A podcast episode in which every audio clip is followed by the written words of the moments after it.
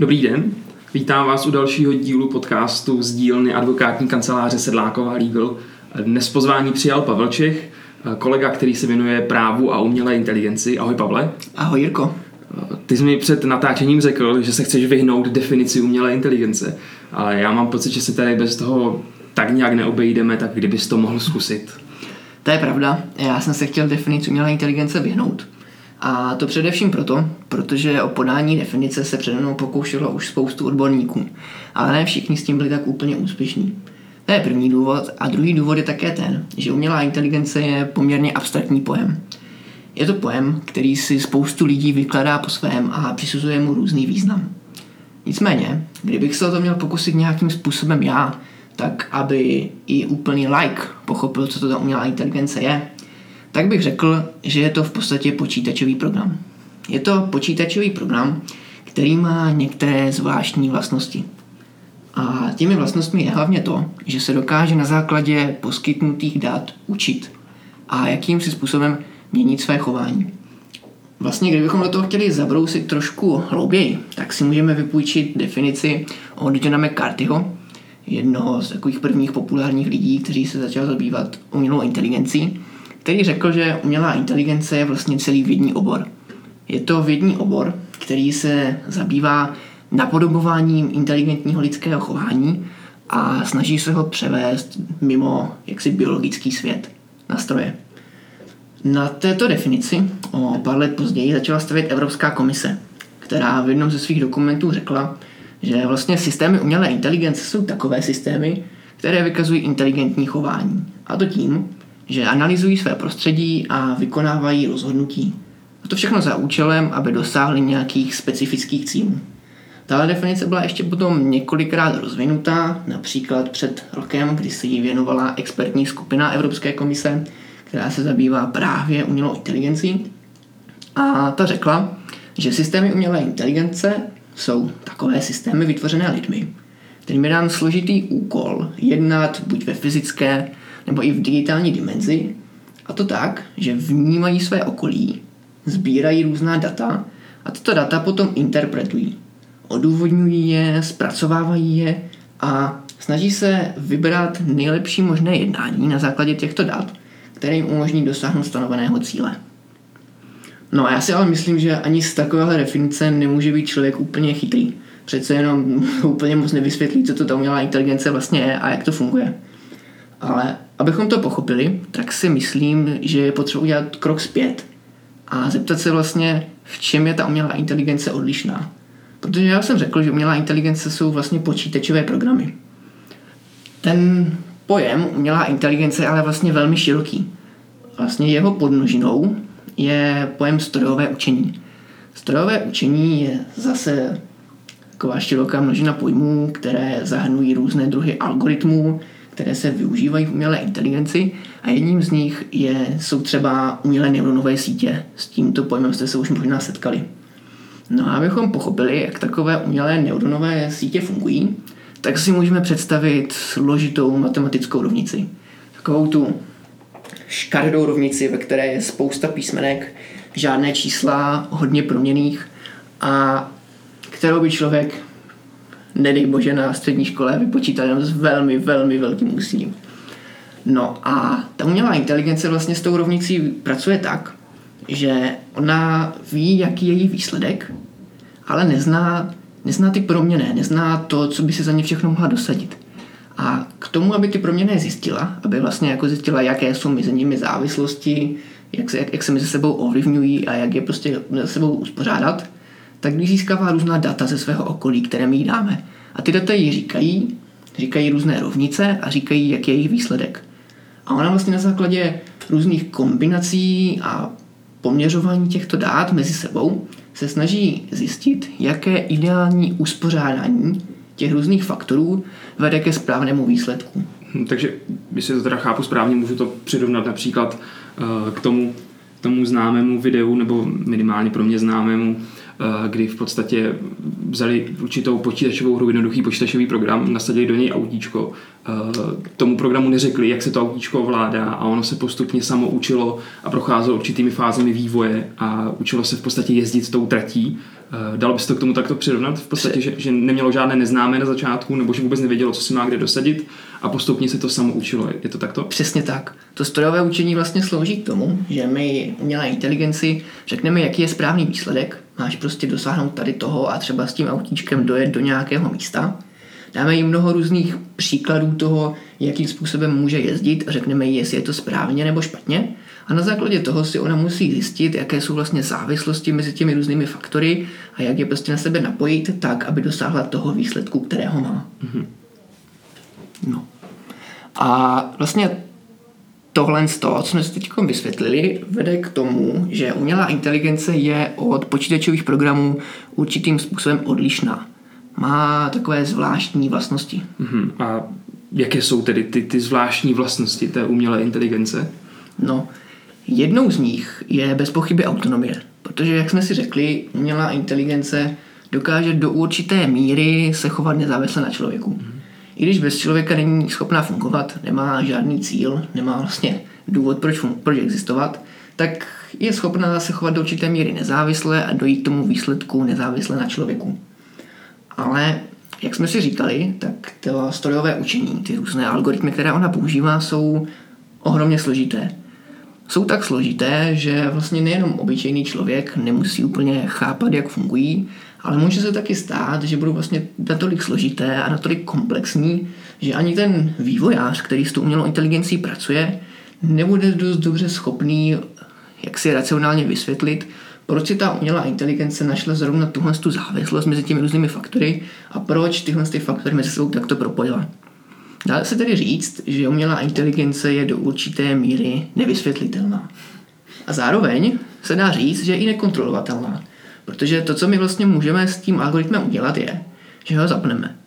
Dáme mu nějaký přístup k datům a pak už jenom pozorujeme, jak pracuje. My ale nedokážeme ovlivnit to, jakým způsobem s těmi daty bude pracovat. Dokážeme samozřejmě, nějaký ten základní rámec té práce s daty tam je, ale nevíme předem, jak ta umělá inteligence data zpracuje. Kdybychom to totiž věděli, tak ji vůbec nepotřebujeme a můžeme s těmi daty pracovat sami, můžeme si všechna ta pravidla nadefinovat tak, jak budeme potřebovat. Ale protože to neumíme, nebo je to pro nás velmi složité, tak necháme tu práci na umělé inteligenci, která si ta pravidla vytvoří sama. A tím, že si je vytvoří sama, tak vlastně ztrácíme do určité míry kontrolu nad ní, ten vývojář potom už úplně nemusí pochopit veškeré ty procesy, které se za ní skrývají, a dostáváme se teda do té fáze, kdy je umělá inteligence autonomní, do určité míry nevysvětlitelná a zároveň také nekontrolovatelná. Mm. A na co to teda má z toho právního hlediska vliv? Jak to vůbec ovlivňuje právo? Nebo? No, tyto zvláštní vlastnosti umělé inteligence mají velký vliv zejména na posuzování odpovědnosti. Protože no vlastně základní odpovědnostní pravidla, mám teď na mysli pravidla odpovědnosti za škodu, ale občanského zákoníku, závisí na tom, že škůdce poruší nějakou právní povinnost. Poruší nějakou právní povinnost, v důsledku čehož vznikne škoda. Nicméně, když máme takový chytrý stroj, nejme to budeme teď třeba nazývat autonomními systémy, tak on může způsobit škodu, ale my nemusíme být zcela dobře schopni říct, vlastně, jestli nějakou právní povinnost vůbec porušil, když ta škoda vznikla, a jestli ta škoda vznikla v důsledku porušení té povinnosti a komu vlastně to porušení povinnosti můžeme přičítat. Můžeme se zeptat, když takové, populární příklad, když takové autonomní vozidlo pojede po silnici, neodhadne tu situaci správně a třeba pojede rychleji, než má, protože nezaregistruje nějakou značku. A v důsledku toho třeba nabourá do jiného auta a způsobí škodu. První otázka je, kdo vlastně za to auto odpovídá. Je to výrobce, je to jeho provozovatel? Bylo porušeno nějaké právní povinnosti? No, v tomhle tom případě je to celkem zjevné, protože to auto prostě jelo rychleji, než mělo. Může se ale stát, že prostě dojde k vzniku nějaké škody, mimo ty auta, kde nemáme silniční předpisy, které všechno důkladně upravují. A to vlastně ten vznik škody dojde k němu vlastně proto, protože ten autonomní systém pochybí, ale nebudeme schopni to spojit s porušením zákona nebo nějaké smluvní povinnosti. V takovém případě nastupují teda ty vlastnosti, jak jsme se identifikovali, jednak ta nevysvětlitelnost a nekontrolovatelnost, protože my zaprvé nejsme schopni říct, proč něco ten autonomní systém udělal, nejsme schopni říct, kdo to měl ovlivňovat a kdo tomu měl zamezit a nejsme vlastně v konečném důsledku ani schopni říct, jestli když někdo nějakou povinnost porušil, třeba povinnost prevence, nějak jako špatně ten autonomní systém vyvinul, nebo nedával na něj pozor, nevykonával nad ním náležitý dohled, jestli vůbec tohle to bylo předvídatelné a jestli to potom můžeme tomu člověku přičítat. Protože vzhledem k tomu, že ty autonomní systémy nejsou vysvětlitelné a nejsou kontrolovatelné, tak často může dojít ke vzniku škody, aniž by to kdokoliv mohl předvídat. A v takové situaci jsem toho názoru, že není úplně vhodné ty následky přičítat, ať už teda uživateli nebo výrobci. Dostáváme se teda do situace, kdy podle těch obecných odpovědnostních pravidel je velmi složité někomu přisuzovat škodu, nebo teda odpovědnost za škodu. Naštěstí náš občanský zákoník zná i takzvaná zvláštní pravidla odpovědnosti za náhradu škody. A jedním z těchto pravidel jsou například odpovědnost za škodu způsobenou vadou výrobku, nebo odpovědnost za škodu z provozní činnosti, nebo třeba za škodu způsobenou věcí. A tato pravidla potom už opouští od některých těch požadavků, které je tak složité prokázat. Například ta odpovědnost za vady zní jako docela solidně přece, no, když ten autonomní systém pochybí, tak je zřejmě vadný a ten, kdo tu vadu způsobil, což v tomto ohledu byl většinou výrobce, by za tu škodu měl odpovídat. No nicméně, dnešní aktuální český právní řád úplně nepočítal s tím, že by tyto ustanovení mohly být aplikovány na moderní technologie. Jednak teda proto, že tím výrobkem, který může být ve smyslu tohoto ustanovení vadný, nemůže být počítačový program. Počítačový program totiž jako za prvé asi není věc, ale rozhodně to není výrobek. Stejně tak, provoz autonomních systémů často nemusí být jako kdyby ten autonomní systém nemusí být ve vlastnictví někoho, nemusí to být výrobek, ale může být třeba jenom poskytován jako nějaká služba, což bude časté hlavně u těch nehmotných autonomních systémů, které jsou poskytovány jenom jako formou licence k počítačovému programu. V takovém případě může být vadná tak maximálně služba, která byla poskytnuta a na to už ta odpovědnost za vady výrobků nedopadá vůbec. Druhým problémem, kdybychom se dostali do situace, kdy v nějakém konkrétním případě se můžeme bavit o výrobku, a autonomním systému, který je výrobek a který způsobí škodu, tak je problém s tím, že nejsme tak úplně schopni říct, jestli ta škoda vznikla v důsledku vady. Protože to, že ten autonomní systém sám o sobě pochybí, ještě neznamená, že je vadný. On jedná totiž přesně tak, jak byl naprogramován. On jedná tak, jak my po něm chceme, aby jednal, ale třeba nemusí být tak jako složitý, tak komplexní a nemusí počítat se všemi těmi eventualitami, které mohou nastat. A v takovém případě není úplně možné tomu výrobci říct, že vlastně něco vyrobil vadně, protože on nemůže předvídat úplně všechno, co může nastat. A on hlavně nemůže předvídat, že když dneska vyrobí nějaký ten autonomní systém, tak za 5 let se ten autonomní systém dostane do nějaké takové situace, třeba po 10 různých aktualizacích, po ohromném množství dat, které při svém praktickém využití nazbíral, kdy se prostě rozhodne nějak v té situaci nevhodně a způsobí škodu. To je jedna věc. Druhá věc je, že vlastně ten dnešní právní řád i výslovně říká, že výrobce neodpovídá za vady toho výrobku, které se objeví až poté, co byl ten výrobek uveden na trh. Což nás vlastně opět staví úplně mimo možnost použití tohoto ustanovení. Moc se mi líbilo, že jsi řekl, že náš právní řád, nebo obecně, řekl bych, právní řád celosvětově reflektuje veškeré tyto inovace a nové technologie s nějakým velkým zpožděním, popřípadě nereflektuje vůbec. A mě by možná v tuto chvíli zajímalo, jaký způsob bys tedy navrhoval ty, co ty vidíš jako nějakou úvahu do budoucna.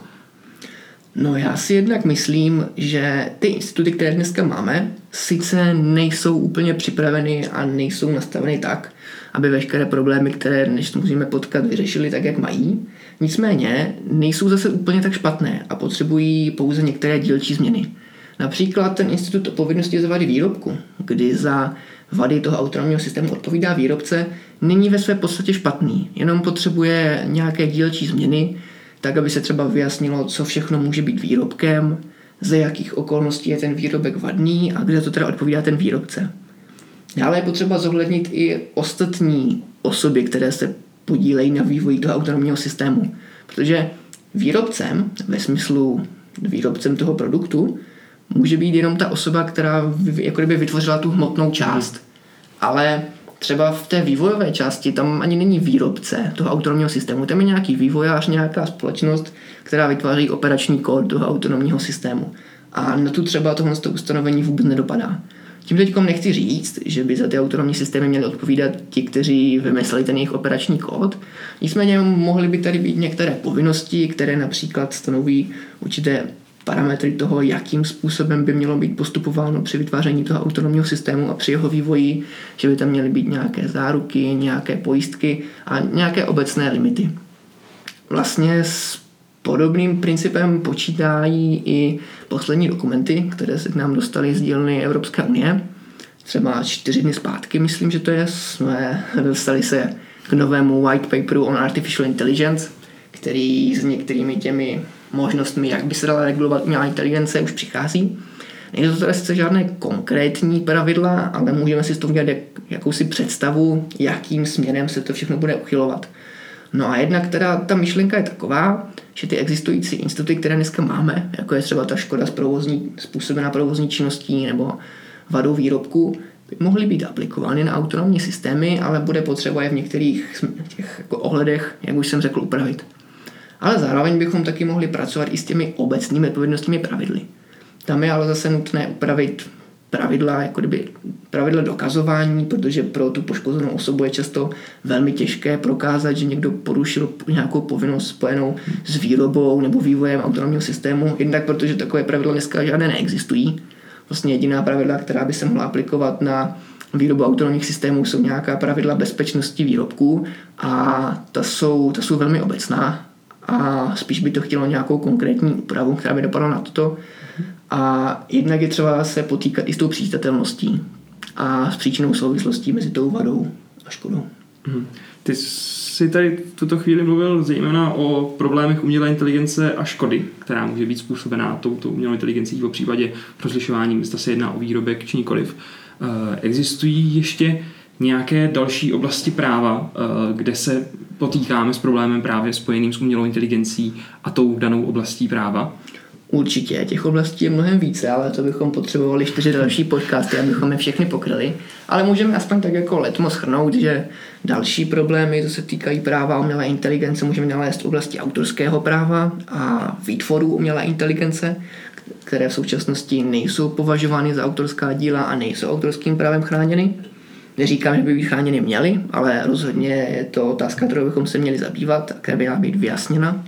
Já mám dokonce pocit, že je tomu nějakou chvíli, co se řešila, mám takový pocit, patentová přihláška podána umělou inteligencí, jestli bys mohl jenom krátce přiblížit, o co šlo. Přesně tak, vlastně nedávno, nebo ono už je to nějakou dobu, ale to rozhodnutí bylo zveřejněno nedávno a vysvětleno, se jedna společnost pokoušela registrovat patent vytvořený umělou inteligencí, no a ta přihláška patentová byla zamítnutá s tím, že umělá inteligence nemůže být vynálezcem, nemůže být původcem toho patentu, což je předvídatelné, protože v dnešní době nemůže umělá inteligence mít žádná práva a povinnosti, nemůže být ani autorem a nemůže být ani vynálezcem.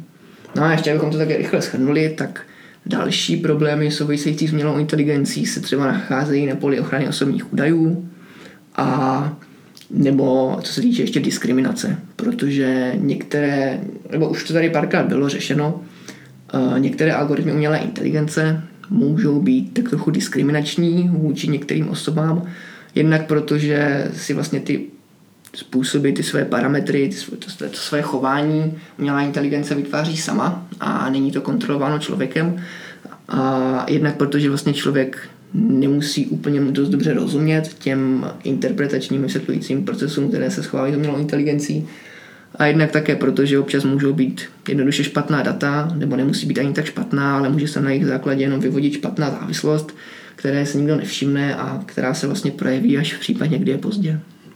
Pavle, já vidím, že těch témat je hodně a sám si to teď řekl, že by to bylo tak na další 4 podcasty, proto si nemůžu odpustit takové krátké PR okénko. Nechystáš například do budoucna nějaké školení na toto téma, po případě někde, kde bys chtěl o těchto dalších problémech, po případě více mluvit o náhradě škody, kde budeš takto mluvit? Školení v současnosti nechystám, nicméně pro ty, která tato otázka zajímá, tak se můžeme setkat 4. března v Praze na konferenci o právu a umělé inteligenci, kde se budu zabývat právě odpovědností a smluvní úpravou umělé inteligence a licencí. Pavle, já ti moc děkuju za tvůj čas a za to, že jsi nás tady obohatil o nové informace z oblasti umělé inteligence a práva. A přeju ti hodně pracovních úspěchů, přeju ti, ať se tomuto tématu věnuješ i nadále a pevně věřím, že jednou se dočkáme například nové úpravy či novelizace občanského zákoníku z pera tvé ruky.